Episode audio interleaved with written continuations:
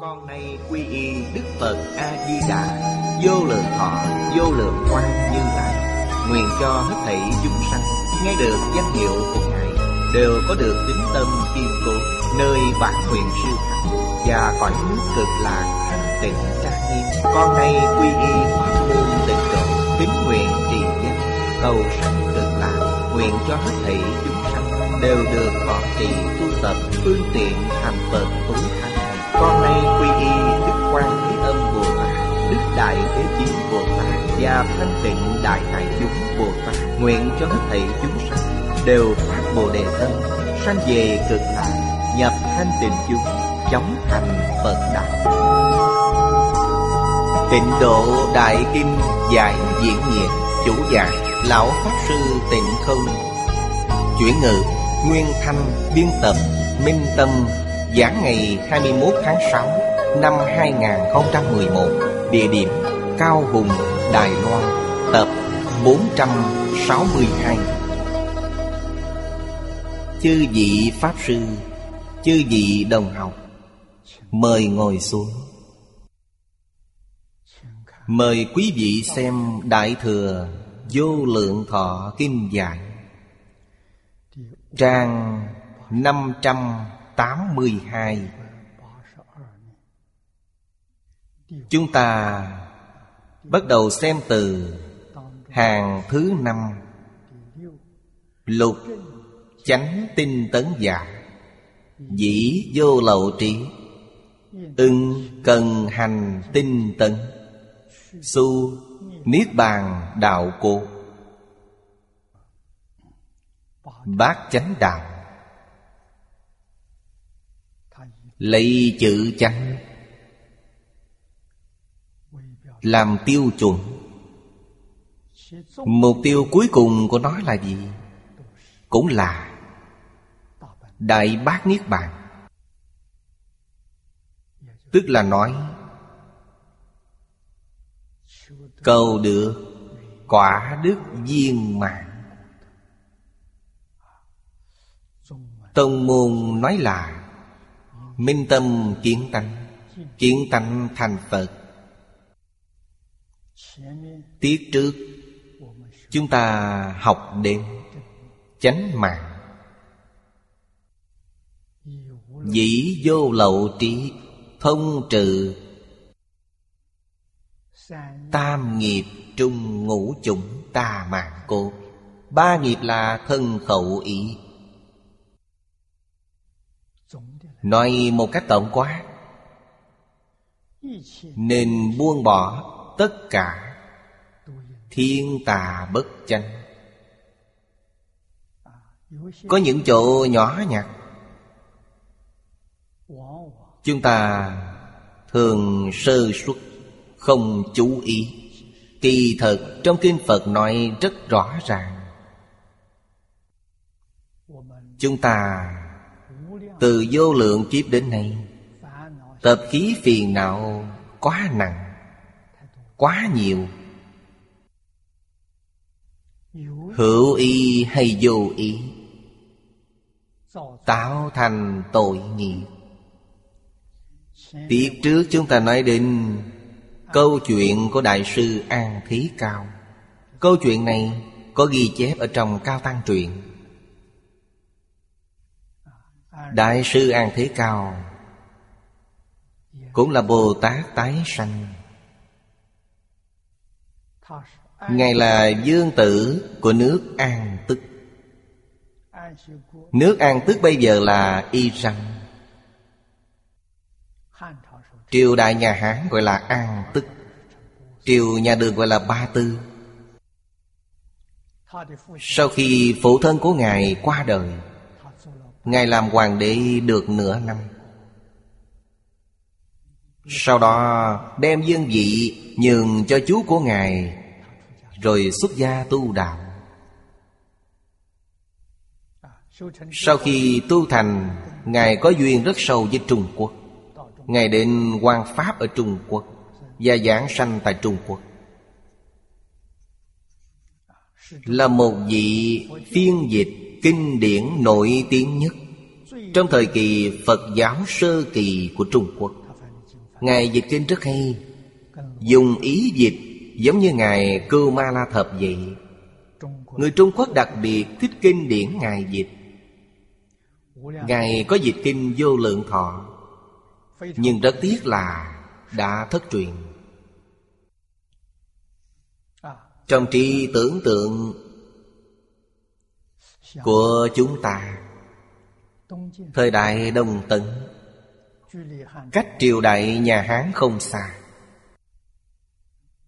Sư tổ tịnh độ tông của chúng ta là Đại sư Huệ Diện Lúc bấy giờ Ngài kiến lập niệm Phật đường Ở Lô Sơn.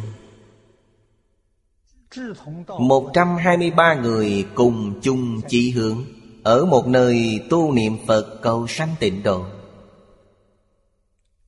Họ đều đã giảng sanh.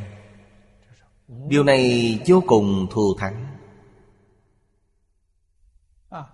Trong truyện ký của Đại sư Huệ Diện chép rằng, Lúc bấy giờ kinh điển y cử của tịnh Tông Là một bộ kinh vô lượng thọ. Rất có thể là bản dịch của Ngài An Thế Cao. Lúc đó Kinh A-di-đà. Kinh Quán Vô Lượng Thọ Đều chưa dịch ra. Cho nên tịnh Độ Tông chỉ có một bộ kinh. Đây là thời Đại sư Huệ Diễn. Đã hoàn toàn thành tựu. Cảm ứng không thể nghĩ bàn trong truyện ký của Ngài Huệ Diễn Ngài đã từng ba lần Ở trong định Nhìn thị thị giới Tây Phương cực lạc. Nhưng người xưa quả thực có tu dưỡng. Ngài chưa bao giờ nói với ai điều này nên không ai biết. Ngài không nói. Cuối cùng khi giảng sanh, Cảnh giới này lại hiện ra. Ngài mới nói với mọi người, Trước đây mình đã thấy được ba lần, Bây giờ thế giới cực lạc lại hiện tiền. Ngài sắp giảng sanh rồi. Trước khi giảng sanh mới nói với mọi người. Những vị đồng học hỏi Ngài về tình hình của thế giới cực lạc ngài nói, nó giống như trong kinh đã nói điều này chứng minh rằng, những lời phật nói trong kinh là thật không phải giả. Thật sự như lai chân ngữ, thật ngữ như ngữ như ngữ nghĩa là sự thật như thế nào Thì Ngài nói như thế đó. Không thêm, không bớt. Giữ chữ tín với mọi người. Giữ chữ tín với đời sau. An Thế Cao ở Trung Quốc. Sau khi công tác phiên dịch kết thúc một giai đoạn, Ngài liền đến Nam Phương. Bây giờ là Giang Tây Để độ bạn của Ngài Long Dương ở Hồ Cung Điện. Long Dương là bạn học với Ngài Trong kiếp quá khứ, Cũng rất chăm chỉ, Minh kinh hiếu thị. Thật khó có một vị Pháp sư giỏi như vậy Thông đạt kim giáo lại thích bố thí. Chỉ vì một chút tập khí mà đọa vào đường súc sanh. Đạo nghiệp này chưa thành tựu. Tập khí đó là khi đi phân vệ. Phân vệ nghĩa là ra bên ngoài khất thực. Cổ ấn độ lúc bấy giờ khi phật còn tại thế, hình thức cuộc sống của người xuất gia là khất thực. Mỗi ngày ra ngoài khất thực. Khất thực được thức ăn ngon Thì ông rất quan hỷ. Thức ăn không ngon, không hợp khẩu vị Thì trong lòng ông rất buồn. Là một chút khuyết điểm như vậy Đã chứa ngại đạo nghiệp của ông. Sau khi chết Đọa vào súc sanh Làm thân rắn. Đọa vào trong đường rắn Lúc này tu thành Long Dương. Bởi vì ông ta hiểu kinh Có trí huệ Cho nên thân này rất linh. Thật sự là hữu cầu tất ứng. Ông ta lại quan hệ bố thị Cho nên phước báo rất lớn. Trong truyện ký có ghi lại Chu di miệu của Long Dương này một ngàn dặm rất lớn. Quần chúng ở trong một ngàn dặm đó Đều lễ bái Long Dương này. Khói hương nghi ngục. Long Dương linh nghiệm, Hữu cầu tất ứng. Nhất là ngày xưa, Giao thông dễ dàng nhất Là đi thuyền. Là dễ dàng nhất. Đi thuyền đường thủy lạy Long Dương, Tập tục như vậy. Quý vị lạy ông ta, Cúng dường ông ta. Thì quý vị đi đường sẽ thuận buồm xuôi gió. Ông bảo vệ quý vị, Ông ta rất linh. Nếu quý vị không lạy ông, Không cúng ông, Thì ông ta sẽ làm phiền quý vị, Khiến cho quý vị không được bình an. Tập khí này Tập khí của vị thần này là như vậy. Cho nên Long Dương Biết được thọ mạng của mình sắp hết rồi.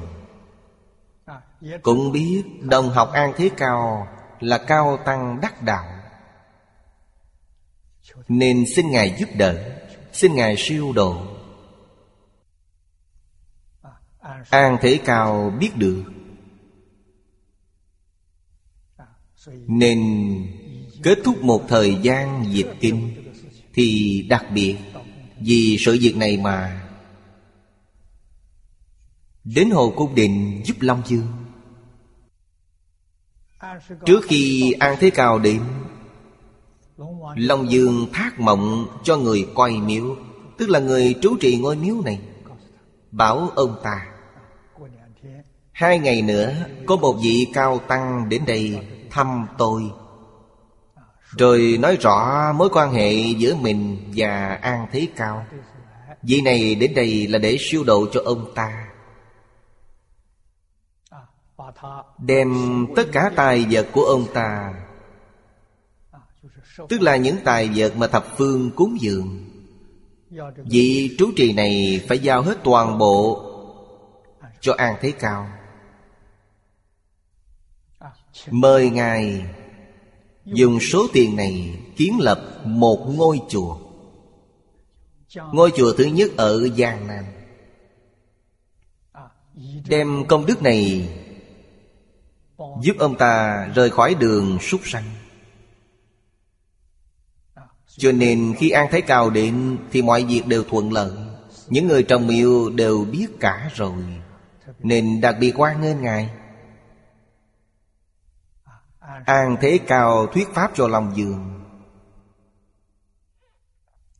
Đối trước tượng thần nói pháp cho ông ta.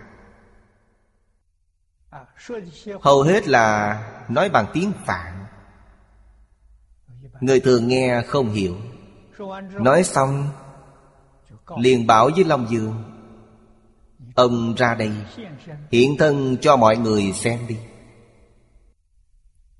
Ông ta cũng rất nghe lời. Trong điện thờ từ từ bò ra Là một con rắn rất lớn. Rất dài. Mọi người nhìn thấy diện mạo thật sự của Long Dương Sau đó quay về lại trong điện thờ Và con rắn này đã chết. Cho nên, Bây giờ, Ở chỗ đó Gọi là thôn rắn. Lai lịch của thôn rắn là như vậy. Cổ tích này hiện nay vẫn còn. An Thế Cao Mang theo những vật cúng dường. Đi về phía nam, Từ Cán Giang. Tức là Nam Xương hiện nay. Ở Nam Sương kiến lập, Một ngôi chùa. Do Long Dương dân cúng, An Thế Cao hoàn thành ngôi chùa rồi. Khi Ngài đang đi trên đường, Cũng là đi thuyền. Có một người thanh niên Đứng bên thuyền, Lễ bái Ngài. Một người thanh niên Mặc áo quần màu trắng An Thế Cao nói với mọi người, Vị này là Long Dương. Ông ta sanh lên đau lợi thiên rồi. Bây giờ hiện thân đến cảm ơn. Đây là nhờ có một người bạn tốt giúp ông ta. Nếu như không có người bạn tốt này, Thì sau khi chết, Long Dương sẽ đọa ác đạo. Ông ta tạo rất nhiều nghiệp. Ai tu phước giúp ông ta? Câu chuyện này cho chúng ta lời nhắc nhở rằng, Làm người không được tạo nghiệp ác. Tâm địa phải thanh tịnh, Phải bình đẳng, Không được có phân biệt chập trước Khuyết điểm của ông ta là ở chỗ này. Chúng ta xem câu chuyện này. Vậy này cũng là một người xuất gia tốt Minh kinh hiếu thí. Mà vẫn đọa vào súc sanh. Vậy chúng ta nghĩ lại mình. Chúng ta không được minh kinh hiếu thí. Không hiểu kinh giáo. Không có trí huệ. Không thích bố thí, Không có phước báo. Ông ta đọa vào đường súc sanh, Làm được Long Dương. Là có phước báo, Có trí huệ. Nếu chúng ta đọa vào ba đường ác Thì trên lệch với ông ta quá xa. Không được như ông ta. Cho nên trong kinh Phật nói đạo lý. Chúng ta chẳng thể không hiểu. Không hiểu Thì không nên nghĩ đến nó. Càng nghĩ càng sai. Phải làm như thế nào? Phải đọc nhiều, nghe nhiều. Nghe không hiểu thì nghe nhiều lần. Nghe nhiều lần thì tự nhiên hiểu. Đọc nhiều lần cũng tự nhiên sẽ hiểu. Người xưa nói đọc sách ngàn lần Tự thấy nghĩa của nó. Đây là thật không phải giả. Vì sao vậy? Vì niệm một ngàn biến, Thì tâm quý vị đã định. Cho nên đọc kinh, Trong báo cáo của chúng tôi, Nói rất nhiều. Đọc kinh trên thực tế là thật sự tu hành, Một lần hoàn thành ba môn học giới định huệ. Cung kính đọc. Dùng tâm chân thành, Tâm thanh tịnh để đọc kinh. Khi đọc kinh, Như đối diện với Phật Bồ Tát vậy. Nghe Phật Bồ Tát khai thị, Đây chính là trì giới. Mỗi lần đọc là lần trì giới. Thời gian lâu rồi Thì đắc định. Ta muội hiện tiền. Thông thường khoảng 3 đến 5 năm, Nhất định sẽ được ta muội. Hiện nay có người thực hành rồi, Đúng như vậy đấy.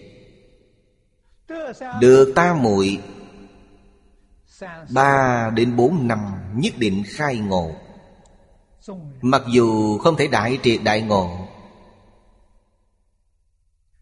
Thì cũng đạt đến đại ngộ.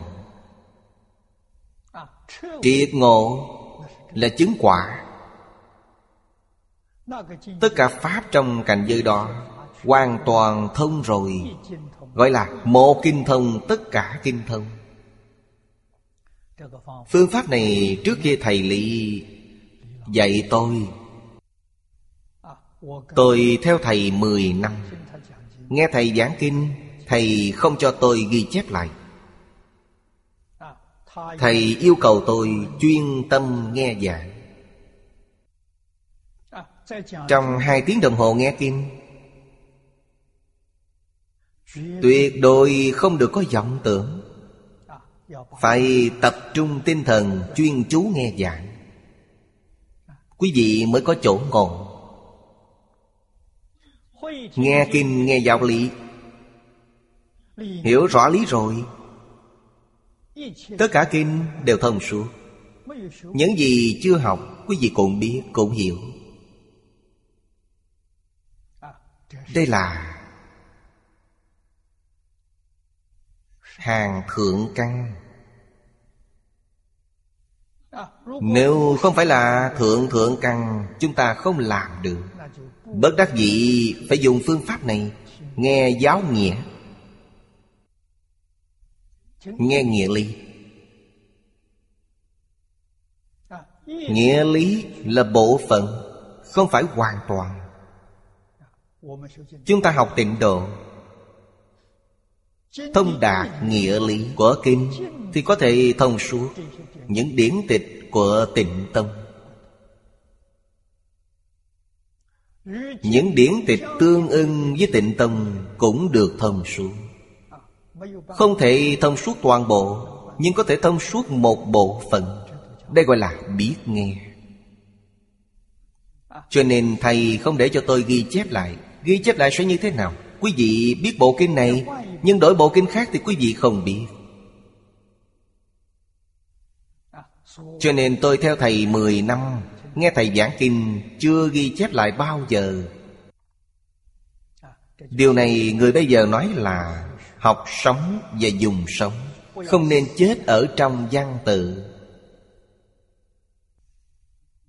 Trong số bạn đồng học của chúng tôi, Có một người chuyên môn ghi chép lại, Ghi lại rất rõ ràng. Phương thức của tôi với anh ta hoàn toàn không giống nhau. Thầy không ngăn cản anh ta. Bởi căn tánh không giống nhau. Thầy hiểu được căn tánh của mỗi người. Học trò chúng tôi hơn 20 người. Phương pháp của Thầy đối với mỗi người không giống nhau. Đây là vị Thầy tốt, vị Thầy giỏi. Ở thời đại bây giờ, Gặp được vị thầy như vậy rất khó. Nhân duyên thầy trò Không thể cầu mà gặp được. Đi đâu tìm cho thấy. Thầy tìm một học trò để truyền Pháp Cũng không dễ. Học trò truyền Pháp Có điều kiện gì? Nói với quý vị, Điều kiện quan trọng nhất là biết nghe lời. Gọi là thật thà Nghe lời và thực hành. Đầy đủ những điều kiện này Thì chắc chắn học được. Thầy giảng mà bằng mặt không bằng lòng Vậy là hết cách. Nhất định sẽ không thành tựu. Nhất định phải y giáo phụng hành. Quan trọng nhất phải hiểu rõ lý. Phải hiểu rõ phương pháp. Lý luận và phương pháp quý vị đã hiểu rồi, Thì pháp tu nào cũng là sống. Tự nhiên quý vị biết được. Không cần có người dạy quý vị. Khi Thế Tôn còn tại thế, Ngài chỉ giảng kinh dạy học, Không có hướng dẫn đại chúng tu hành. Vì sao vậy? Vì tu hành là ở mỗi người. Căn tánh của mỗi người không giống nhau. Không nhất định là một phương pháp. Cho nên, Pháp môn vô lượng. Kinh điển Đại Thừa thường nói là Tám dạng bốn ngàn pháp môn.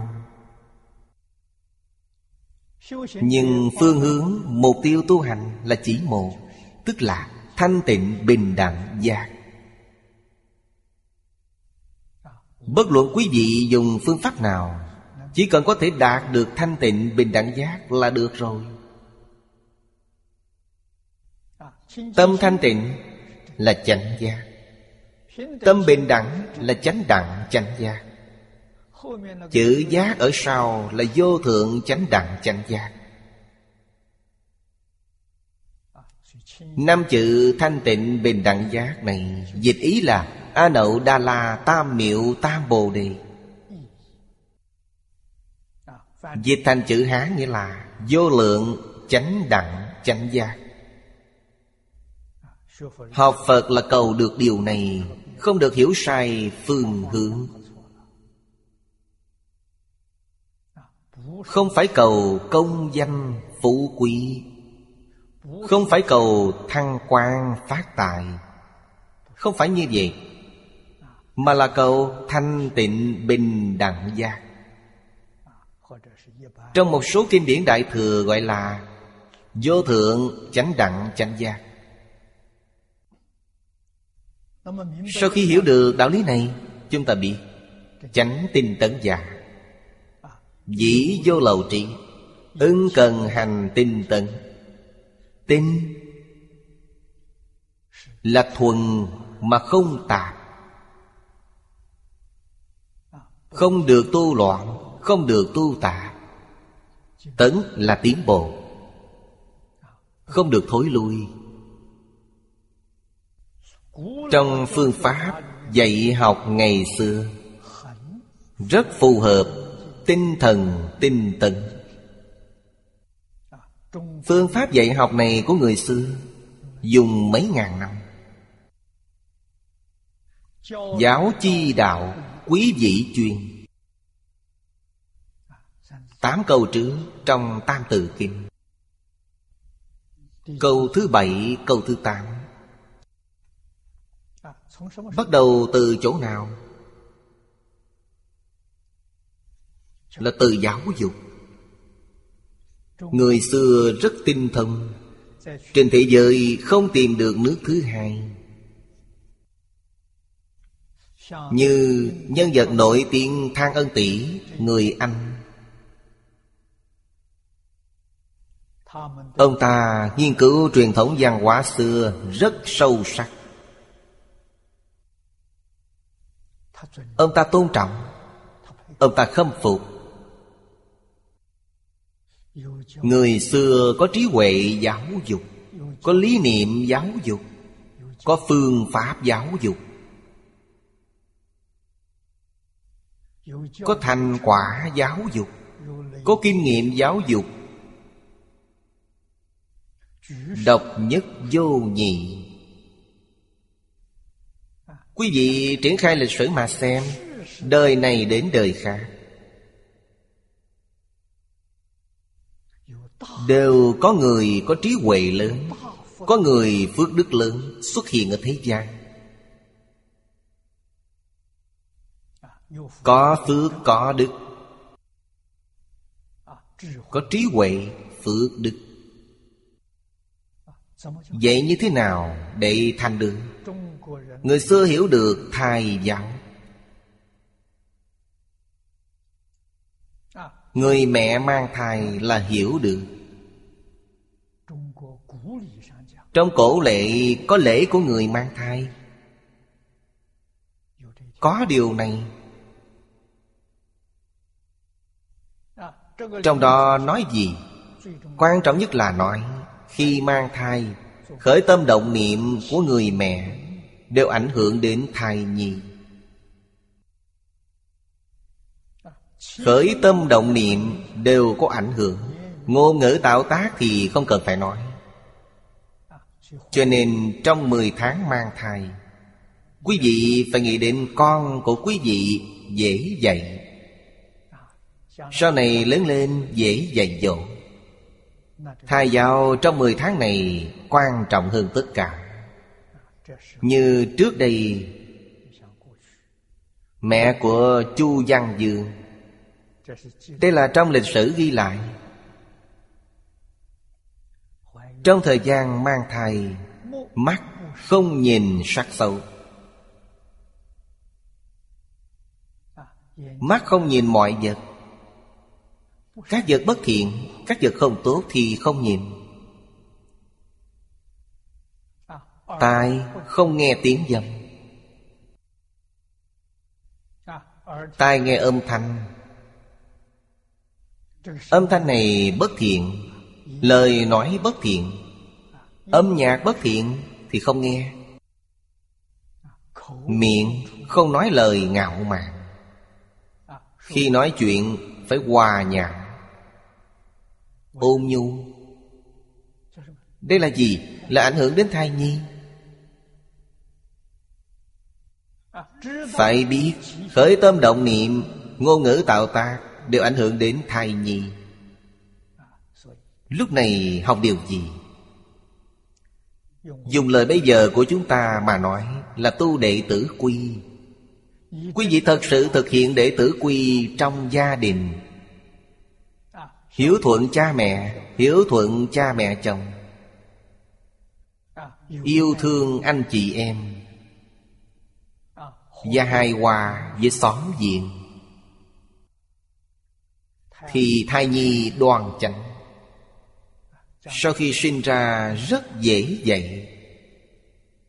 Cầm gốc rễ này thật chắc. Trẻ con mới ra đời, Mở mắt ra nó đã biết nhìn, Dễn tai nó đã biết nghe. Cho nên, Cha mẹ của nó, phàm là người gần gũi của nó, Đều phải giữ lệ vì sao vậy? Bởi làm cho nó thấy. Ngạn ngữ có câu, Ba tuổi nhìn tám mươi tuổi. Ba tuổi, Từ khi chào đời, Nó đã học một ngàn ngày. Tuy nó không biết nói, Một ngàn ngày giáo dục này Gọi là giáo dục cắm rễ. Ấn tượng của nó Đối với một ngàn ngày giáo dục này Rất sâu sắc, Đến 80 tuổi cũng không thay đổi. Loại giáo dục này, Người ngoại quốc không tìm thấy, Chỉ có nước ta biết. Là Thánh Hiền dạy, Phật Bồ Tát cũng dạy Thành Thánh, Thành Hiền, Thành Phật, Thành Bồ Tát Chắc chắn là Cha mẹ làm tròn bổn phận. Không những sanh quý vị, Nuôi quý vị, Dạy dỗ quý vị, Mà từ trên nền tảng này Quý vị mới có thể thành thánh, thành hiền. Không có nền tảng này là không được.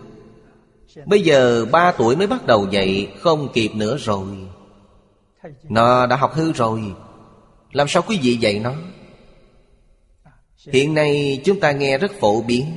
Người làm cha mẹ Nói con gái rất khó dạy. Người làm thầy nói học trò rất khó dạy. Đương nhiên, Vì sao vậy? Vì lơ là giáo dục cấm rễ. Không có ai làm, Không có ai hiểu, Cũng không có ai nói đến nữa. Ở lứa tuổi như tôi, Lúc nhỏ có nói, Rất nhiều người nói, Nhưng người làm cũng không nhiều. Khoảng sau khi kháng chiến kết thúc, Thì người nói không còn nữa. Lúc tôi 20 tuổi, Hơn 20 tuổi về sau thì rất ít nghe người nói. Lúc nhỏ thường nghe. Đặc biệt là Trước 10 tuổi Đã nhớ chuyện rồi, Hiểu chuyện rồi. Luôn luôn nghe người nói gia dặn. Nên tán dạy học Của người cổ đại Rất sâu dày. Tuy mất đi Một đến hai trăm năm, Bây giờ có người dạy Vẫn tốt, Còn tìm lại được nếu chúng ta thật sự Hy vọng xã hội được an định, Thế giới hòa bình, Người với người không có xung đột. Yêu thương lẫn nhau, Cùng nhau hợp tác. Thì chỉ có dựa vào truyền thống dạy học của người xưa. Ngoài điều này ra Quý vị không nghĩ ra phương pháp thứ hai. Cho nên phương pháp này rất quan trọng. Người xưa dạy điều gì? Quý vị xem thử đệ tử quy. Trong cương lĩnh chung, Nói có bảy điều. Hiếu, Đệ Cẩn Tính. Phím ái chúng, Nhi thân nhân, Cuối cùng là Học văn. Sáu điều trước đều là đức. Đạo đức cơ bản làm người. Thứ nhất là nói hiếu thảo cha mẹ. Để là thân mật anh em. Tôn trượng kính hiền. Đây thuộc về đệ. Cẩn là cẩn thận. Tính là giữ chữ tính Phật Pháp dạy Là không được giọng ngữ, Không nói hai chiều. Không nói lời theo giờ. Không nói lời ác Đó là tin. Sau đó mở rộng đức hạnh. Không những yêu cha mẹ, Yêu họ hàng của quý vị Quý vị cũng có thể yêu bạn bè thân thiết, Yêu người đồng hương. Mở rộng đến cuối cùng, Phàm là người đều phải yêu thương. Vượt qua giới hạn quốc gia, Vượt qua giới hạn chủng tộc Vượt qua giới hạn, tín ngưỡng, Tức là văn hóa bác ai Thân cận thánh hiền, Thân cận người có đức hạnh. Học theo những người có học vấn. Cuối cùng, quý vị còn có tinh thần, Còn có năng lực. Thì quý vị mới có thể học văn, nghệ Làm phong phú cuộc sống tinh thần của quý vị. Cho nên cốt loại giáo dục Cốt lõi chỉ đạo của người xưa Là luân lý. Ngũ luân ngũ thường Tứ duy bạc đức. Truyền thống giáo dục mấy ngàn năm, Không rời phạm vi này, Là nguyên tắc chỉ đạo cao nhất. Ngày nay, chúng ta bỏ đi lời dạy của Tổ Tông, Không học nữa, Nên xã hội loạn động. Địa cầu thiên tai hiện tiền. Điều này đáng để chúng ta thấm thía phản tỉnh. Làm sao cứu được? Tìm lại những lời dạy truyền thống của Lão Tổ Tông Thì được cứu thôi. Cứu bản thân, cứu xã hội Cũng cứu địa cầu. Phải tìm ai? Tìm người giác ngộ thật sự. Người giác ngộ chân chánh Họ có thể dẫn đầu làm. Không phải giác ngộ thật sự Thì họ làm không được. Gọi là Nói được mà không làm được. Pháp sư tu vô nói, Không phải là trí huệ chân thật. Trí huệ là nói được, Phải làm được. Lần này tôi viếng thăm Nhật Bản, Là lần thứ bảy. Ở đó nửa tháng, Suốt nửa tháng không đi đâu cả. Mỗi ngày giảng kinh 4 tiếng đồng hồ. Ở tại thị trấn Cương Sơn. Thị trấn này trước đây tôi có ở hai lần. Hai lần đó đều là tham gia hội nghị hòa bình của Liên Hiệp Quốc. Tổ chức ở thị trấn Cương Sơn, Nhật Bản. Tôi ấn tượng rất sâu sắc về thị trấn này. Người dân ở đây rất chất phá Thật hiếm có. Thanh niên trong thị trấn Đều đi nơi khác làm thêm Cư dân đa số là người già, Trẻ con và phụ nữ, Đều rất chân thật. Không có tâm tham, Tri túc thường lạc Cho nên phong khí của xã hội rất tốt. Con người rất lương thiện. Thông thường nông thôn ở Nhật Bản Đều là hiện tượng như vậy, Kiểu như vậy. Cho nên người nông thôn rất dễ thương. Nếu có thể đem truyền thống văn hóa Đến phát triển, Thì đó là một nơi rất tốt. Nhân dân dễ dạy. Một địa phương làm tốt rồi,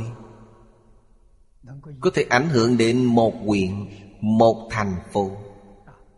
Sẽ hình thành một truyền thống văn hóa của một khu vực nhỏ từ khu vực nhỏ này dần dần ảnh hưởng đến vùng lân cận của nó. Cũng có thể để cho những người yêu chuộng hòa bình trên thế giới. Đến học tập, đến tham quan. Đối với sự hóa giải xung đột, Xúc tiến xã hội an định hòa bình, Có lợi ích rất lớn.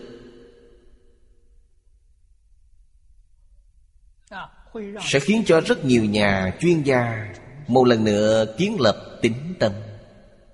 Cho nên đây là một việc tốt rất lớn. Ở Nhật Bản, Hy vọng Thiên Hoàng Nhật Bản có thể đẩy mạnh. Không những chỉ cứu được quốc gia của họ, Mà còn có thể cứu toàn thị giới. Cho nên có việc tốt như vậy, Chúng ta thật sự phải tinh tấn. Dùng trí vô lậu. Vô lậu này ở trước đã nói rồi, Tuyệt đối không xen tạp Tự tư tự lợi, Danh văn lợi dưỡng của cá nhân. Nhất định không có. Đây gọi là vô lậu trí. Nếu còn danh lợi cá nhân trong đó, Có tư tâm của cá nhân trong đó, Thì hoàn toàn phá hoại rồi. Trí huệ không còn nữa. Trí huệ biến chất, Biến thành gì? Biến thành tri thức. Trong trí năng quyết định Không có tự tư tự lợi, trong tri thức thì có. Cho nên cần hành tinh tấn mỗi mỗi đều phải tinh tấn bao gồm sự ăn uống ngủ nghỉ của chúng ta.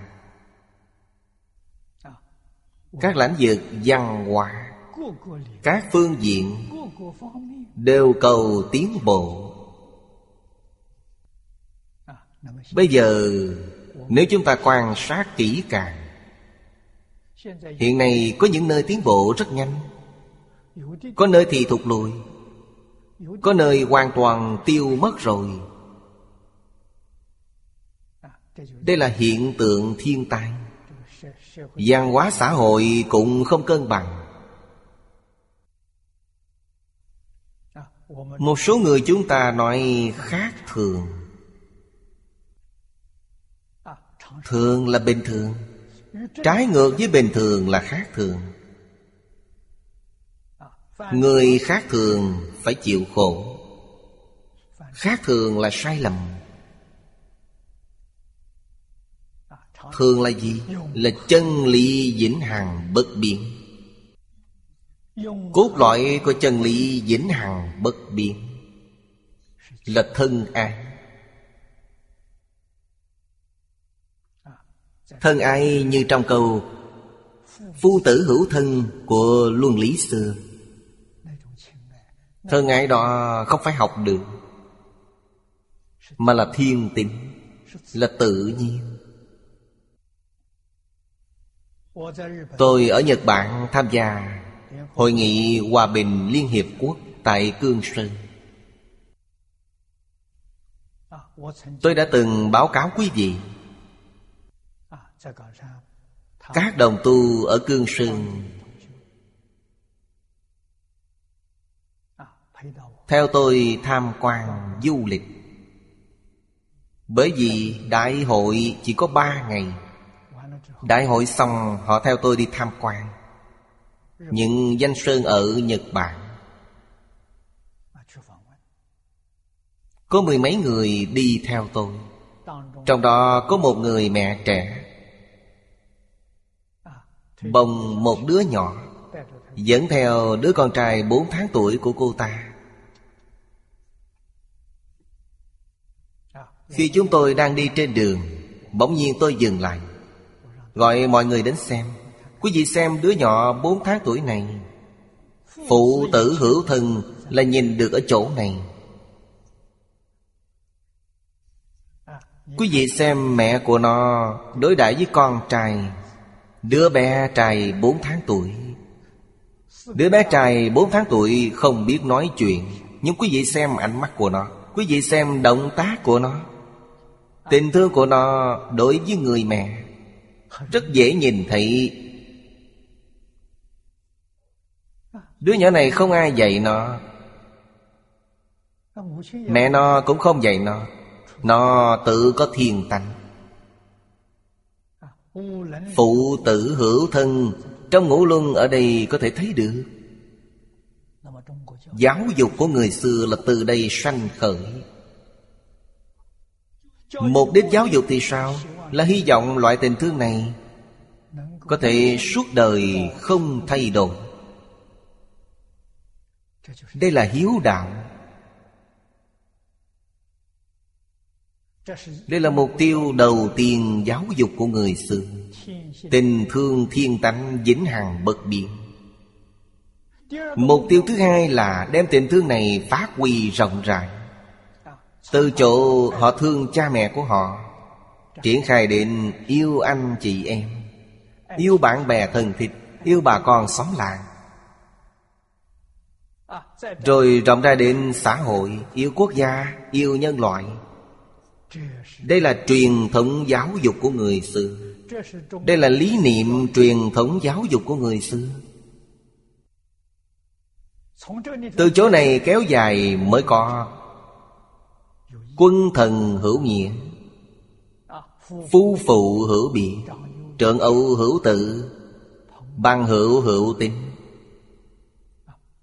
Quan niệm đạo đức cơ bản được kiến lập. Ngũ thường diễn hàng bất biến. Đây là thường. Năm chữ Nhân nghĩa lệ trí tinh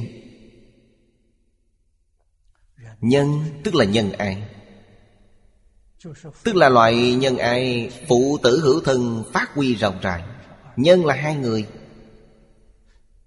Những gì mình không muốn Thì đừng làm cho người khác. Đối đãi với hết thảy chúng sanh Phải giống như đối đãi với chính mình.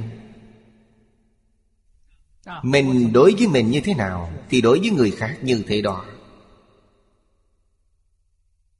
Đây là nhân Suy mình ra người mình hy vọng người khác đối với mình như thế nào Thì trước mình phải đối với họ như thế nào đã. Nghĩa là tuân lý Khởi tâm động niệm ngôn ngữ tạo ta Phải hợp lý, hợp tình, hợp pháp. Đây là nghĩa tốt. Ba phương diện đều có Lý, tình, pháp. Gọi là nghĩa. Lễ là lễ tiết Lễ phép. Tức là quy củ. Quan hệ giữa người với người Nhất định phải có lễ tiết Không có lễ tiết thì sẽ loạn. Xã hội sẽ loạn. Trong lễ coi trọng tôn ti thượng hạ. Không được mất trật tự. Từ triều nhà Hán Đến triều Mãn Thanh là, Hai ngàn năm. Dùng gì để trị nước? Dùng lễ. Tốt hơn phương pháp. Vì trong lễ có tình. Trong lễ có nghĩa. Cho nên danh xưng của người xưa là đất nước tôn trọng lễ nghĩa. Đây là thật, không phải giả.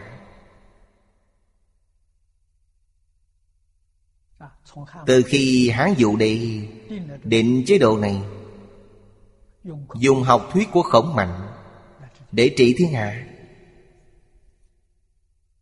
Đất nước này đã trở thành đất nước tôn trọng lễ nghĩa. Dưới lễ là trị. Ngày nay chúng ta nói là lý trị.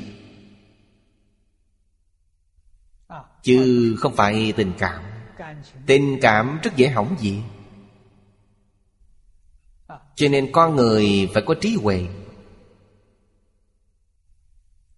Trong tình có mê, Trí có thể giúp nó, Sửa chữa nó.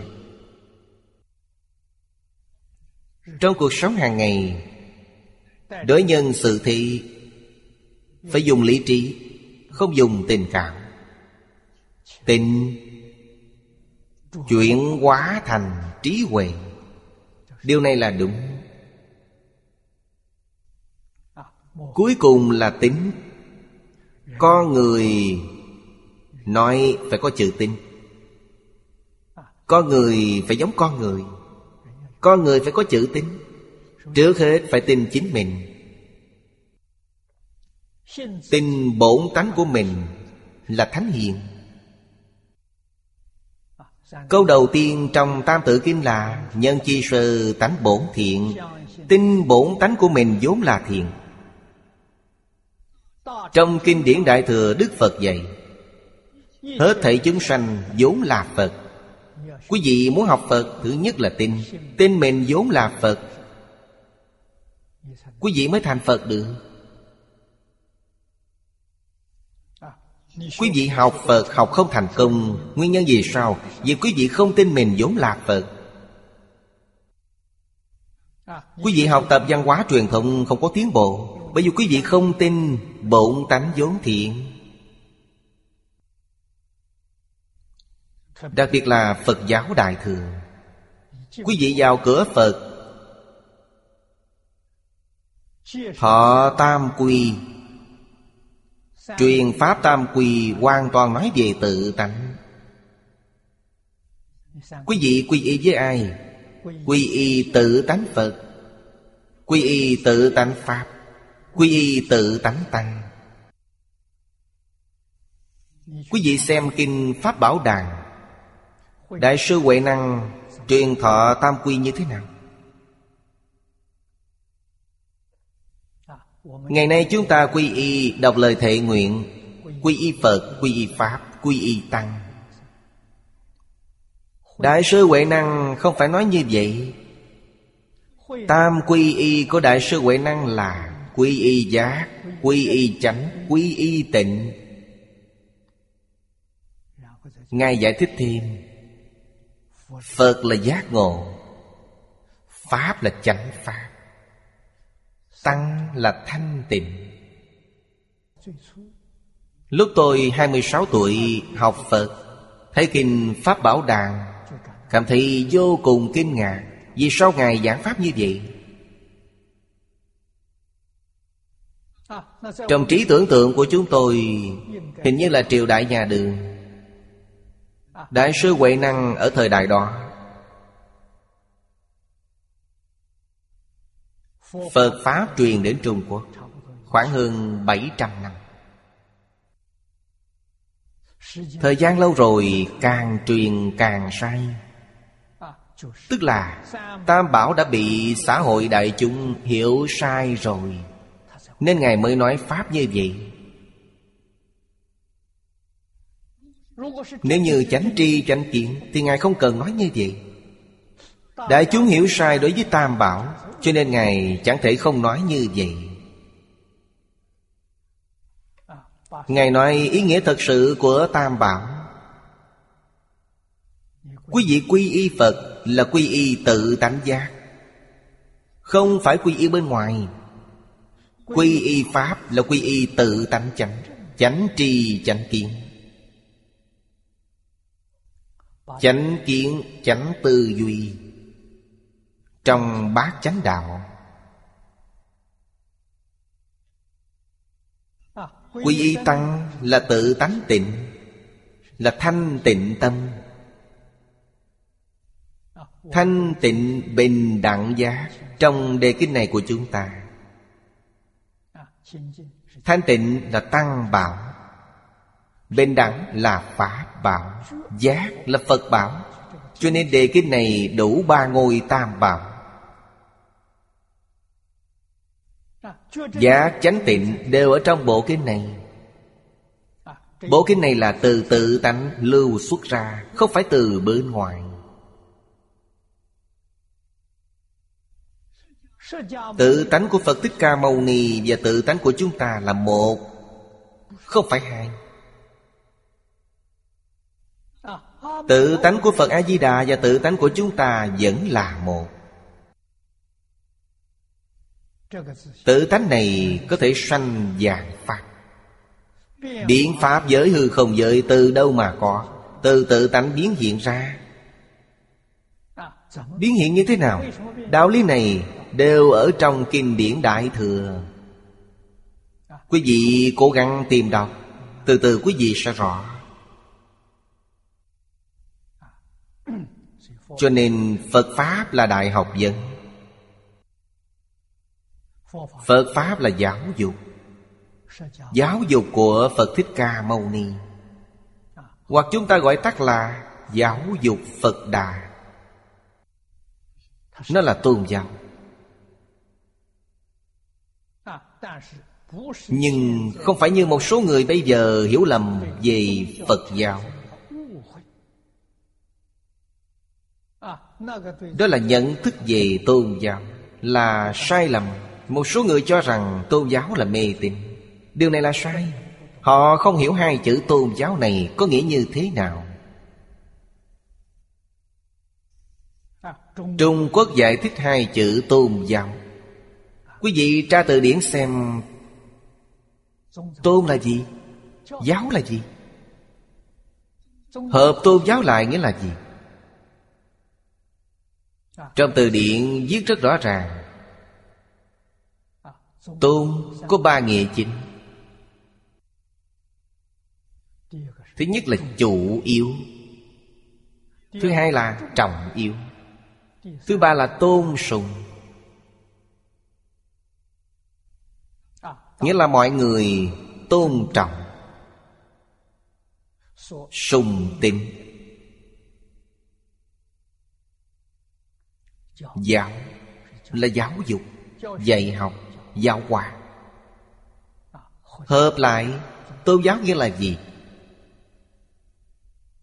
Tôn giáo là giáo dục chủ yếu, dạy học trọng yếu, tôn sùng giáo hóa Phật giáo hoàn toàn phù hợp. Không nói sai chút nào. Hai chữ này Chúng ta phải nhận thức đúng đắn. Không được giải thích sai. Phật giáo đứng trước thực trạng xã hội. Thật sự có xuất hiện rất nhiều hình thức bất đồng. Phật giáo chủ yếu là Giáo dục. Chủ yếu là dạy học Tôn sùng giáo hóa Bây giờ hình như không thấy nữa rồi. Ở Trung Quốc, ba trăm năm trước, Còn có thể thấy được. Lần này tôi ở Nhật Bản, Hỏi người Nhật Bản. Họ nói rằng, bốn trăm năm trước, Phật giáo của họ là giáo dục. Quý vị xem, Đối với sự giảng giải, Nghiên cứu. Kinh vô lượng thọ. Nếp sống này vượt hẳn Trung Quốc. Tổ sư Nhật Bản, Hạ công phu nghiên cứu kinh vô lượng thọ. Lưu lại rất phong phú. Lời chú giải quan trọng, Có hơn hai mươi loại. Nếu cộng thêm lần trước Cũng khoảng sáu đến bảy chục loại. Rất nhiều. Còn Trung Quốc chỉ có hai loại. Cho nên họ nói với tôi 400 năm trước Phật giáo Nhật Bản Là giáo dục trọng yếu. Bây giờ suy yếu rồi. Bây giờ giáo dục tôn giáo không còn nữa. Chỉ còn trên danh nghĩa mà thôi. Hiện nay tôn giáo của họ như thế nào? Cũng giống như Trung Quốc, Dùng Phật sự tụng kinh bài sám, Câu nguyện. Lấy việc tụng kinh cho dòng linh làm chủ. Như vậy nên khiến cho người thời này Hiểu tôn giáo là mê tín, Là phục vụ cho người chứ Mọi người nghe nói về tôn giáo Cũng là nghe những điều này. Việc cầu nguyện trong tôn giáo Việc tụng kinh trong Phật giáo Đều thuộc về cầu nguyện. Cho đến như chúng ta bây giờ làm Pháp sự, Tam thời hệ niệm, Đều thuộc về cầu nguyện. Những thứ này, Khi Phật Thích Ca Mâu Ni còn tại thì không có. Phật Thích Ca Mâu Ni còn tại thì Giảng kinh dạy học 49 năm. Bắt đầu từ khi Ngài khai ngộ, Ngài 30 tuổi khai ngộ. 79 tuổi, viên tịch. Không có ngày nào không giảng kinh, Không có ngày nào không dạy học. Cho nên Ngài thật sự giáo dục. Những hình thức cầu nguyện của tôn giáo Là sau này mới phát triển. Lúc trẻ tôi học Phật, Tôi nghi ngờ điều này. Vì sao? Giáo dục biến thành cầu nguyện. Phục vụ cho người chết. Lúc đó, tôi thỉnh giáo Đại sư Đạo An. Đây là vị Pháp sư giỏi của Đài Loan. Lần đầu tiên sang Nhật Bản Là do Ngài dẫn tôi đi. Ngài tổ chức một đoàn tham quan. Hình như 3 đến 40 người. Đoàn này rất lớn. Đến Nhật Bản chơi hơn 20 ngày. Lần đầu tiên này, Năm đó, Hình như tôi 49 tuổi. Chưa đến 50 tuổi 49 tuổi. Đi cùng với đại sư. Ngài bảo tôi, Đường Minh Hoàng dẫn đầu. Tôi nói làm sao? Đường Minh Hoàng dẫn đầu được. Đường Minh Hoàng gặp phải loạn an sự. Gần như mất nước. Quyền lực thuộc về nhóm tướng quân Quách tử nghi. Dẹp yên loạn động này. Rất nhiều người chết. Cho nên ở mỗi chiến trường, Minh Hoàng đều kiến lập một ngôi chùa Gọi là chùa Khai Nguyên. Khai Nguyên là niên hiệu của ông ta. Kiến lập ngôi chùa này ý nghĩa là gì? Tức là tính chất như đài tưởng niệm liệt sĩ của chúng ta bây giờ. Quân dân Truy điệu những người tử nạn trong chiến tranh. Thỉnh người xuất gia Đến đây tụng kinh siêu độ. Thật sự mà nói, Nghi thức truy điệu lúc đó Là bắt đầu từ ông ta. Đế dương làm như vậy. Sau đó, Ở nhân gian, Người già qua đời cũng thỉnh người xuất gia định tụng kinh Trợ giúp. Nhưng chúng ta có thể nghĩ đến, Thời đó, Người già qua đời Thỉnh được một người tụng kinh niệm Phật đưa tiền Chắc chắn là người giàu có. Người bình thường sẽ không làm. Đây là những quan lại quyền quý Đại phú trưởng giả Mới có cơ hội làm được. Dần dần rồi phổ biến đến nhân gian. Lan rộng ra. Nhưng mãi đến Khang Hy, Càng Long đời nhà Thanh Tự diện am đường Vẫn là lấy giáo dục làm chủ. Chứ không phải tụng kinh bái sáng, Không phải những việc này Mà là việc giáo dục. Việc giáo dục này Là do vua quản lý, Thuộc về vua quản lý. Giáo dục tôn giáo, Đạo giáo đều thuộc về vua quản lý. Giáo dục nho giáo thuộc về tể tướng quản lý. Ở Trung Quốc, Phật giáo và Đạo giáo thuộc về vua quản lý. Bây giờ hoàn toàn thay đổi rồi. Giáo dục không còn nữa. Hoàn toàn lấy tụng kinh bái sám làm chủ yếu. Chính là tôn giáo hiện nay. Khoảng thời từ Hy Thái Hậu. Bởi vì Các lịch đại đế dương Trước từ Hy Thái Hậu Đều là đệ tử Tam Bảo.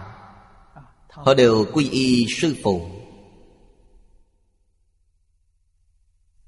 Quy y quốc sư. Thầy của vua Học Phật, Học Đạo.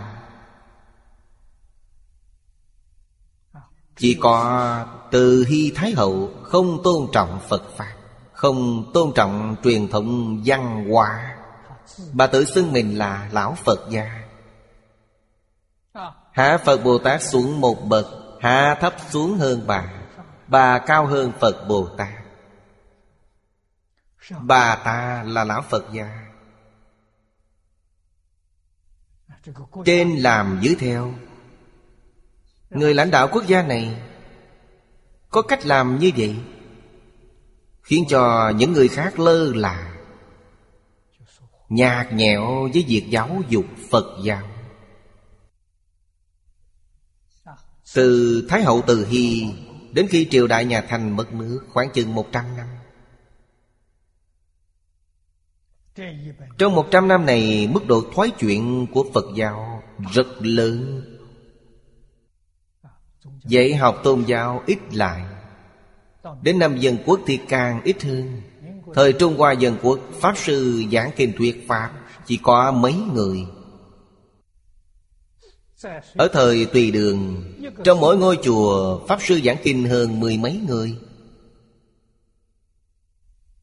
Như vậy quý vị tính xem, Toàn quốc có bao nhiêu người Lưu lại những tác phẩm rất phong phú, Quý vị có thể thấy được điều đó trong Đại Tạng Kinh. Cho nên sự hưng suy của Phật Pháp Trong giai đoạn lịch sử này, Quý vị chẳng thể không biết Vì sao bây giờ biến thành như thế này. Nhất định phải tìm cho ra nguyên nhân. Để biết hồi phục như thế nào. Không hồi phục truyền thống được, Thì chúng ta sẽ bị diệt vong. Phật giáo diệt vong, Truyền thống văn hóa diệt vong, Dân tộc chúng ta diệt vong. Quốc gia có thể tiếp tục sinh tồn hay không là vấn đề lớn. Điều này chúng ta chẳng thể không biết.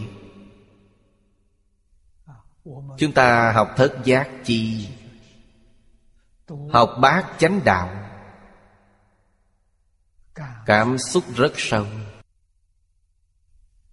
Thất giác chi, bát chánh đạo là mục tiêu của chánh pháp.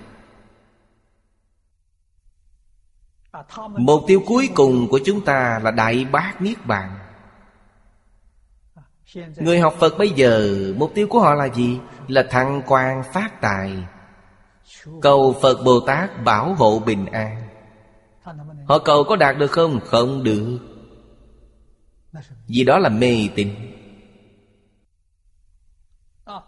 Trong nhà Phật thường nói, Đệ tử của Phật có cầu, tất có ứng. Có câu nói như vậy, Câu này không phải là giả. Phật dạy chúng ta cầu như thế nào? Quý vị hiểu luân lý, Hiểu phương pháp. Cầu như lý như pháp, Nhất định quý vị sẽ đạt được. Phật giảng đạo lý cho quý vị. Quý vị cầu phát tài Thì cầu có được không? Được. Được đối với người nào? Trong số mạng người đó có tài. Trong số mạng có tài Thì tự nhiên họ phát tài. Trong số mạng không có tài. Phật Bồ Tát dạy phương pháp này cho quý vị. Quý vị tu Thì quý vị được tài phú. Đây là thật không phải giả. Thân thể của chúng ta không khỏe mạnh. Rất nhiều phiền não Tập khí, bệnh tật Sống rất đau khổ. Quý vị muốn sống hạnh phúc, Sống khỏe mạnh trường thọ Thì phải làm. Phật có phương pháp giúp đỡ quý vị. Quý vị học những đạo lý này, Những phương pháp này, Y giáo phụng hành Thì tự nhiên đạt được.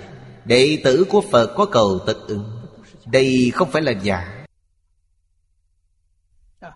Lúc còn trẻ Tôi không có phước báo, Kiếp trước không tu. Cũng không có thọ mạng Mạng sống ngắn ngủi. Sống không qua 45 tuổi. Cuộc đời của tôi đều nhờ Đại sư Chương Gia dạy cho tôi. Tài từ đâu mà có Là từ bố thí tài. Lúc đó tôi mới hiểu. Bố thí tài, Họ phải có của cải mới được, Mới có thể bố thí tài. Không có tài thì có nội tài để bố thí. Sau đó tôi mới biết, Nội tài là gì? Nội tài là làm việc nghĩa. Làm việc nghĩa, Chúng ta bố thí thân thể. Nghĩa là làm công việc, Dùng trí huệ của chúng ta Để bố thí. Đây cũng thuộc về tài. Điều này công đức còn lớn hơn ngoại tài. Ngoại tài, Lúc đó cuộc sống của tôi thật sự rất khổ. Mỗi tháng được một chút tiền. Tiêu chuẩn cuộc sống rất thấp. Chỉ không chết đói mà thôi. Tiền đâu mà bố thí. Thầy hỏi tôi một hào có không? Có, được. Một hào cũng được. Một đồng có không? Miễn cưỡng cũng có một đồng. Thầy bảo tôi Từ một hào một đồng bố thí. Ông phải thường có tâm bố thí. Có ý niệm này Ông phải thực hiện. Tôi nghe lời liền thực hiện. Một hào một đồng bố thí như thế nào? Lúc đó tôi bắt đầu đi đến chùa. Ở trong chùa chép kinh. Kinh sách không mua được. Muốn đọc kinh gì thì chỉ có chép ra. Nhìn thấy người in kinh, Đem đến quyển sổ quyên góp tiền. Bất luận nhiều hay ít, Chúng tôi viết vào đó năm hào, Một đồng. Còn có phóng sanh nữa. Họ cũng đem đến một quyển sổ Để mọi người góp tiền phóng sanh. Một hai đồng cũng nhận. Tu là như vậy. Ba năm sau thì hiệu quả xuất hiện. Thu nhập nhiều lên. Nhiều thì bố thí nhiều. Thầy dạy tôi Ông càng bố thí càng nhiều Càng nhiều càng bố thí. Đừng giữ lại. Sau đó tôi đọc Ấn quang Đại sư Văn Sao, Thì hiểu rõ. Tôi hoàn toàn học theo Đại sư Ấn Quang. Đại sư Ấn Quang là tiền của mười phương cúng dường. Ngài chỉ làm một việc In kinh bố thí. Tôi suốt đời học theo Ngài. Tức là làm công việc này. Nếu quý vị hỏi tôi in bao nhiêu sách Thì tôi không nhớ hết. Hết bao nhiêu tiền tôi cũng không nhớ. Tính theo tiền Mỹ, Nhiều năm in kinh bố thí như vậy, Ít nhất cũng hơn một trăm triệu. Cũng khoảng từ một trăm đến hai trăm triệu. Tiền từ đâu mà có, Không bị. Bây giờ người ta cúng tiền tôi không cần nữa. Vì sao vậy? Tuổi lớn rồi không làm nữa, Không làm những việc này nữa. Bây giờ giảng kinh bố thí. Mỗi ngày giảng kinh bố thí 4 tiếng đồng hồ, Bố thí nội tài. Không cần gì nữa. Rất tự tại. Ba loại quả báo. Tôi đều đạt được. Của cải không thiếu. Tuy tôi không có gì cả Nhưng không thiếu thứ gì. Ăn mặc ở đi lại Đều có mọi người quan tâm. Trí huệ tăng trưởng. Điều này quý vị có thể nhìn thấy. Khỏe mạnh, sống lâu Quý vị cũng đã thấy. Trí huệ tăng trưởng là do Pháp bố thí. Mạnh khỏe sống lâu Là nhờ bố thí vô uy. Thầy dạy tôi ba loại bố thí. Tôi đều tinh tấn phụng hành. Quả báo không thể nghĩ bàn, Là thật không phải giả. Tôi làm như vậy 60 năm rồi. Càng làm càng quan hỷ. Bảy là chánh niệm. Chánh niệm giả Dĩ vô lầu trị Ư ưng niệm chánh đạo Pháp, Cập trợ đạo Pháp. Tâm bất động thực cụ. Bất động bất thức. Là chánh niệm. Là dùng trí huệ vô lậu Đối với niệm chánh pháp Quý vị nên niệm. Đó là gì? Đó là môn tu chủ yếu của quý vị. Trong suốt 49 năm, Thế Tôn nói tất cả kinh. Nếu như đem kinh điển này phân thành Từng khoa mà nói thì nó phong phú hơn bất kỳ đại học nào. Cho nên đó là trường học, Là trường học lớn. Nếu chúng ta muốn học hết những lời giáo huấn của Đức Phật trong đời này, Thì quý vị sai rồi. Quý vị sẽ không học được. Bộ Đại Tạng Kinh này Mỗi ngày quý vị đọc 8 tiếng đồng hồ. Từ đầu đến cuối, ít nhất cũng đọc trong 3 năm. Không phải một đời học hết được đâu. Cho nên, ở triều đại tùy đường, Các vị tổ sư liền phân khoa. Trong đời này của tôi, Chuyên học một bộ kinh. Gọi là phân tông. Đại thừa và tiểu thừa Tổng cộng có 10 tông phái. 10 tông phái giống như trường học có 10 học viện. Trong tông lại phân phái. Phái giống như một khoa. Mình học học viện nào, học khoa nào Rồi trong khoa này Trong một khoa có bao nhiêu bộ kinh điển Tôi chỉ học một bộ gọi là phân khoa.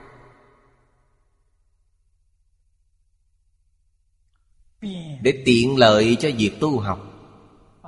Giá lại Phật đã dạy Pháp môn bình đẳng Không có cao thấp. Vì sao vậy?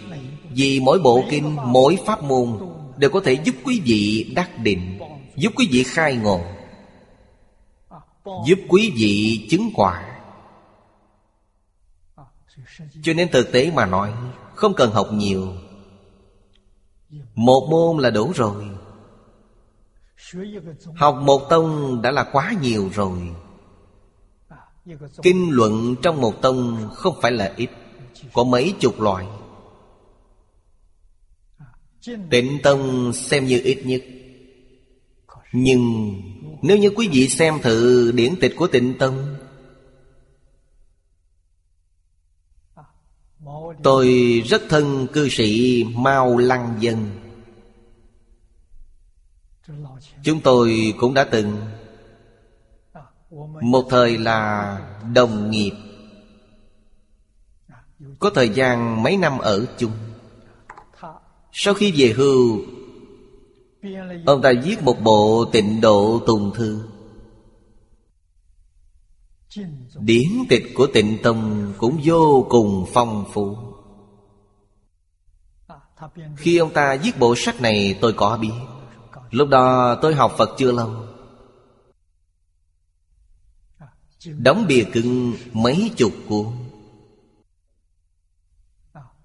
Chúng ta có cần không?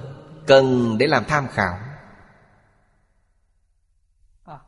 Nhưng nếu quý vị dùng những quyển sách này Làm tài liệu tu học, Thì quá nhiều. Sẽ làm cho mình hiểu lộn xộn. Nên dùng phương pháp của người xưa. Quý vị phải tin tưởng Nhất môn thâm nhập, Trường thời quân tu. Cho nên bây giờ tôi nghĩ, Tuổi tác cao như vậy rồi, Không đi đâu nữa. Ở đâu tìm tôi Tôi cũng không đi. Tôi hy vọng nhất môn thâm nhập, Trường thời quân tu. Một môn này của tôi là Đại Kinh Giải Hội tập của cư sĩ Hạ Liên Cư. Lời chú giải của cư sĩ Hoàng Niệm Tổ Tôi muốn một môn thâm nhập bộ kinh này. Tuổi lớn chuyên môn học bộ kinh này. Chuyên môn y theo lời giáo huấn Trong bộ kinh này để tu hành. Một mục tiêu là cầu sanh tịnh độ. Những thứ khác đều buông bỏ. Những hoạt động trong phật giáo, ngoài xã hội tôi cũng không tham dự nữa. Ừ. lần này nhật bản gặp phải đại nạn. Tiền thủ tướng cưu sơn mời tôi. Và trưởng lão Thủy Cốc Hành Chánh Cũng mời tôi. Nên tôi đi. Đi để làm gì? Để giảng kinh vô lượng thọ. Nếu bảo tôi giảng kinh khác Thì tôi không đi. Tôi là nhất môn thâm nhập, Trường thời quân tu. Điều kiện để tôi có thể giảng kinh vô lượng thọ là gì? Bắt buộc họ phải có phòng quay. Bắt buộc phải có Internet Để toàn thế giới có thể nghe phát thanh. Điều kiện của tôi là như vậy. Không đủ điều kiện này thì tôi không đi. Cho nên tôi không muốn đi đâu nữa. Ở một chỗ là được rồi. Tiến bộ sau này, Tôi tin tưởng Sẽ trội hơn 60 năm qua. Điều này là chắc chắn. Chánh niệm. Tức là tôi niệm bộ kinh này. Niệm câu danh hiệu Phật này. Đây là chánh niệm của tôi. Chủ tu của chánh đạo pháp là niệm phật. Trợ đạo pháp cũng là niệm phật a di đà chánh trợ đều giống nhau. Tâm trú trong danh hiệu phật bất động, bất thức. Chuyên tu, chuyên hoằng. Chúng tôi dùng internet, dùng vệ tinh. Đã tự lợi, còn lợi tha. Người xưa nói, độc thiện kỳ thân là tự lợi, kiên thiện thiên hạ là lợi tha. Tôi hy vọng có những người chung chí hướng, Cùng nhau tu tập. Số người không cần vượt quá 10 người. Đại sư Ấn Quang định là 20 người. Tôi thì giảm bớt một nửa. 20 người cần phải có phước báo lớn. Tôi không có phước báo. Tôi hy vọng có được 10 người là mừng lắm rồi. Chuyên tu tịnh tâm.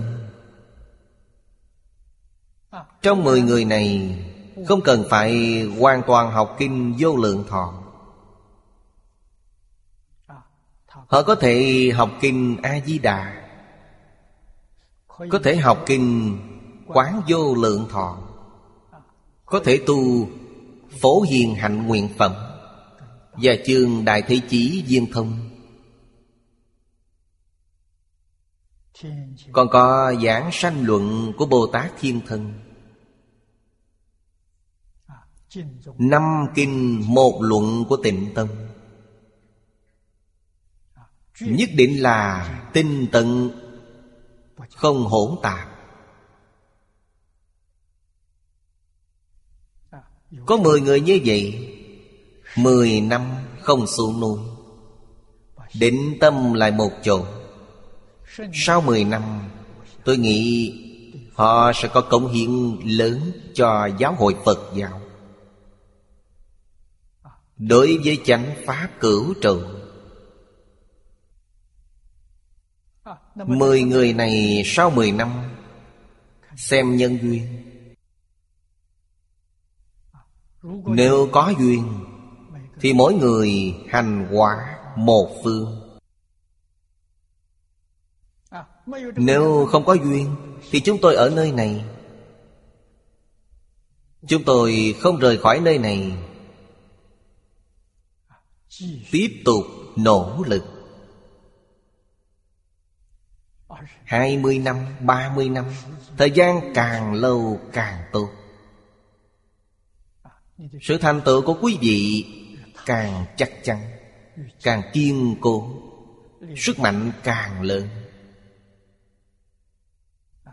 Đại sư Ấn Quang thành tựu Tại Phổ Đà Sơn.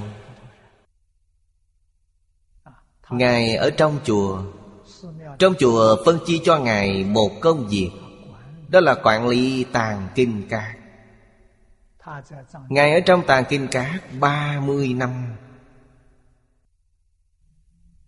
Tâm định. Mỗi ngày đọc kinh. Quảng học đa văn. Ngày nọ được mọi người phát hiện. Đây là một cao tăng chân chánh có đức hạnh. Có học vấn 70 tuổi Ngài mới nổi tiếng. Trước 70 tuổi không ai biết đến Ngài. Đúng như người Trung Quốc nói là Tích dày phát mỏng. Ngài viên tịch lúc 80 tuổi. Hoàng Pháp chỉ được 10 năm. Hiệu quả của 10 năm Hoàng Pháp này ở Trung Quốc 100 năm gần đây là người thứ nhất. Chưa có ai vượt trội hơn Ngài. Vì sao vậy? Vì tích rất dày. Nên sanh ra sức mạnh lớn như vậy. Cho nên bây giờ chúng tôi cũng đặc biệt hoan nghênh những người trẻ tuổi. 20 đến 30 tuổi phát tâm. Có thể học được 10 năm, 20 năm. Đó là Pháp Sư Thanh Tự Bậc Đại Sư.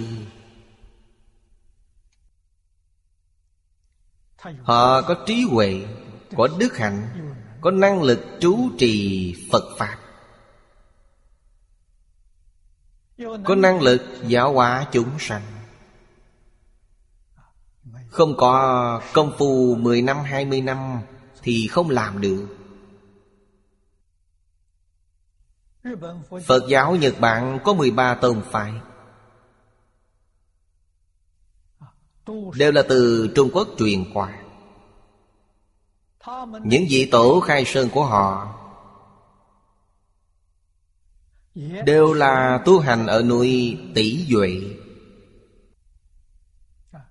Tôi có tham quan qua núi này. Người Nhật Bản gọi núi này là mẹ của Phật giáo. Là tổ sư của các tôn phái. Tổ sư Khai Sơn đều tu hành ở đây. Tôi đến thăm viện đặc biệt lưu ý. Thịnh giáo phương trường những vị tổ sư trước đây ở trên núi tu hành,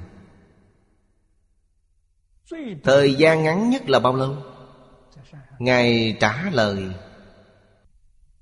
Thời gian ngắn nhất Đều từ 15 năm trở lên Dài nhất là hơn 30 năm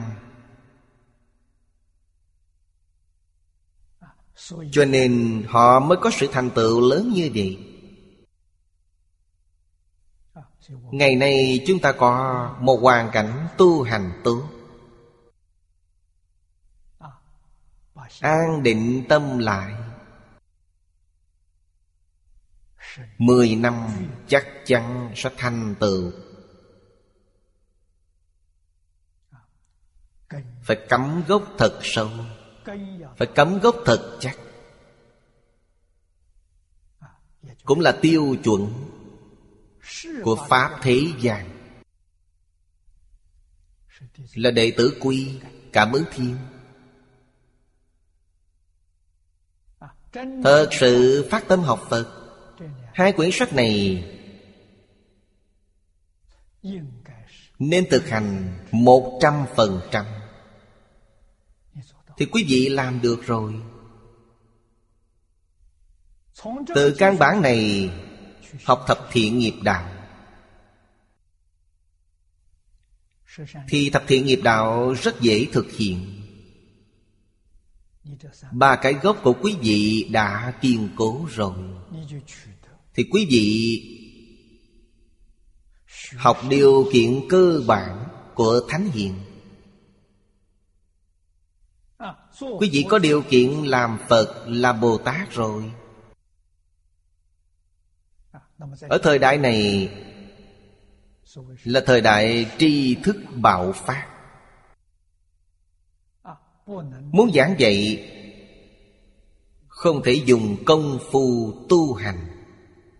Dùng công phu tu hành Đó là hàng lão tham. Đối với người mới học thì không được.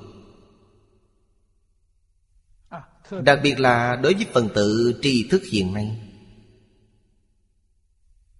Quý vị muốn dạy học. Dạy học thì phải thông đạt những kinh điển này. Một bộ là đủ rồi. Một kinh thông, tất cả kinh thông. Nhưng kinh điển đều là Hán cổ. Cho nên cần phải học Hán cổ. Trước kia thầy Lị dạy Hán cổ cho chúng tôi.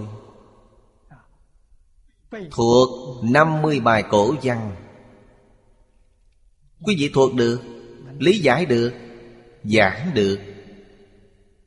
Thì quý vị có năng lực đọc Hán cổ. Nói cách khác, Đối với tứ khố toàn thư, Tam tạng thập nhị bộ, Không bị chướng ngại trên gian tự. Công tác này phải làm. Thời gian khoảng một năm. Mỗi tuần quý vị học một bài. Mỗi năm có 50 tuần. Thì có thể học được 50 bài. Nếu học 2 năm thì nền tảng càng sâu. Thầy Lý nói, Thuộc được 100 bài cổ văn Thì quý vị có năng lực Viết được Hán cổ.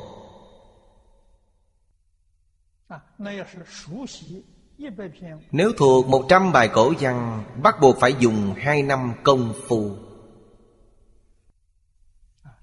Nhà sách thế giới, Bây giờ cho ra Một bộ sách rất là nhanh. Quốc học trị yếu. Bộ sách này tôi có được ở Hồng Kông. Thật hiếm có. Dân quốc sơ niên. Một số học giả, chuyên gia Muốn giúp hậu thế, Giúp những người như chúng ta bây giờ. Làm thế nào để thâm nhập tử khổ toàn thư? Trước kia,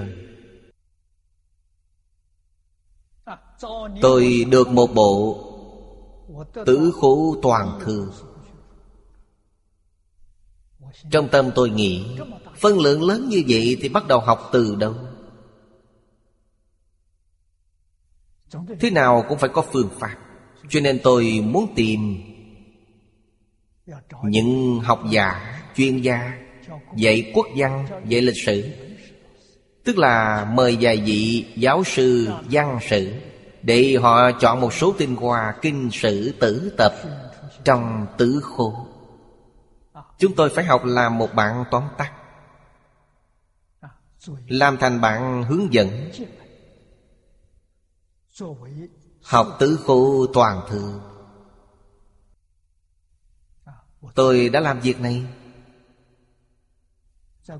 Mời một số giáo sư ở trong nước Làm được ba năm, Cũng chi ra một số tiền.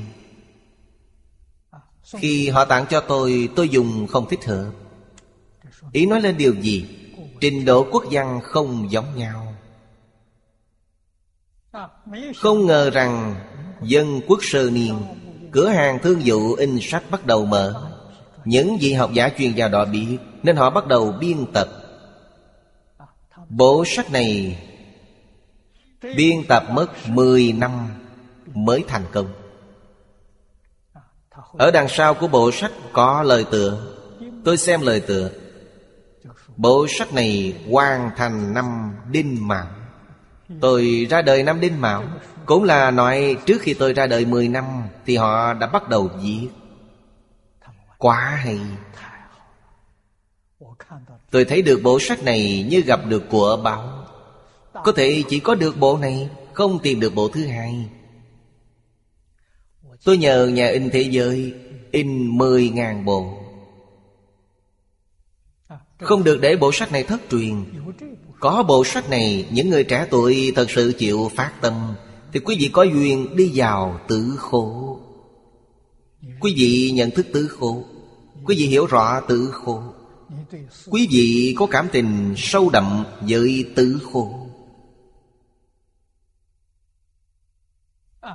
Quý vị cố gắng thâm nhập bộ sách lớn này. Đây là kiệt tác của Hoàng đế Càng Long. Tập trung tất cả truyền thống văn hóa của Trung Quốc. Trên thế giới cũng rất hiếm bộ đại tồn thư này. Cuối tháng này chắc có sách. Trong đó cũng có chọn một số điều là tinh hoa của tứ khổ Trước đây Đài Loan chúng ta, Những học giả chuyên gia cũng làm công tác này. Quốc ngữ Nhật Báo cho ra cổ kim giang tuyển Những gì được chọn trong đó rất hay. Cùng với Quốc học trị yếu là một đôi. Sắp xỉ có hai trăm bài văn là tương đồng. Cho nên tôi bàn với thầy Thái Trong bộ phận tương đồng của nó Chúng tôi chọn kỹ một trăm bài. Cổ kim giang tuyện có thể làm tham khảo. Nó có lời chú giải, có chú âm. Lại có dịch văn bạch thoại. Thật sự ở đây chọn 10 bài văn cổ, Phải dùng thời gian 2 năm. Quý vị nắm được chìa khóa của Hán cổ rồi. Quý vị đọc tự khổ Đọc Đại Tạng Kinh chứa ngại gian tự đã phá được hoàn toàn. Hai năm công phu có thể hoàn thành. Đạt nền tảng đức hạnh. Học tốt Hán cổ Sau đó quý vị thuận buồm xuôi gió. Quý vị mới thật sự có thành tựu. Không có nền móng này là không được. Nền móng phải vững chắc. Càng kiên cố càng tốt. Nền tảng vững chắc. Sau này sẽ phát triển không thể nghĩ bàn. Hết giờ rồi Hôm nay chúng ta học đến đây. Nam Mô A Di Đà Phật. Nguyện đem công đức này Hồi hướng bốn ân và ba cõi. Nguyện khắp Pháp giới các chúng sanh Đồng sanh cực lạc thành Phật đạo. Chúng Phật tử đạo tràng tịnh độ. Nam Mô A Di Đà Phật